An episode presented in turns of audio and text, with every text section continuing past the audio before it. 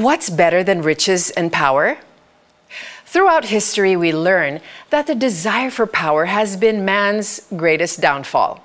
World wars had been fought, and what seemed to be a battle won really was a defeat.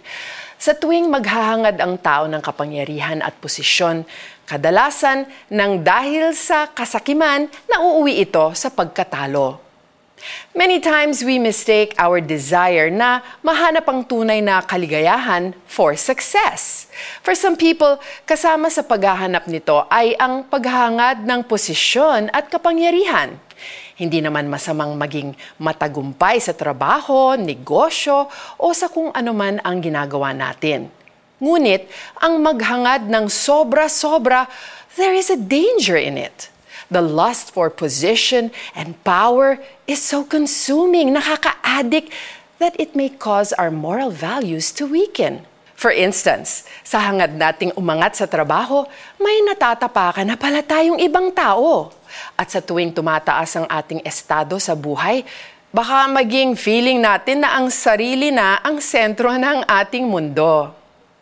When we seek greatness, there is a tendency that we might go astray. Madaling maligaw ng landas ang tao, lalo na kung nasa tuktok na siya ng katanyagan.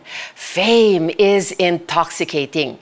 So instead of seeking position and power, seek godly instruction. God in His Word tells us how to truly live.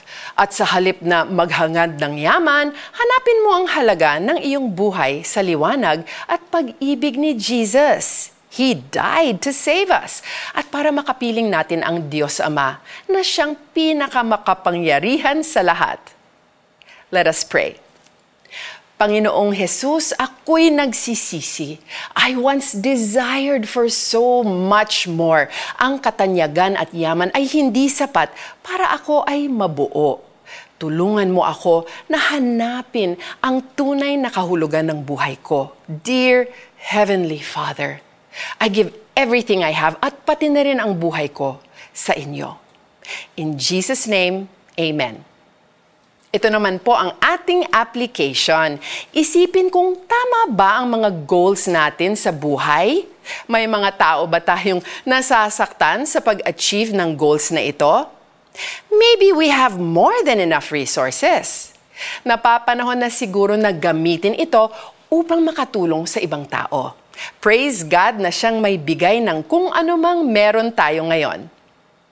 Kasamaan ng isang tao ay bitag na nakaumang. Siya ang magdurusa sa sariling kasalanan.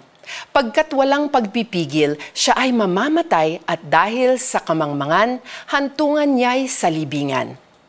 Mga Kawikaan 5:22-23. I hope you enjoyed today's reading of Tanglao. I'm Joyce Burton Titular. Thank you for your time.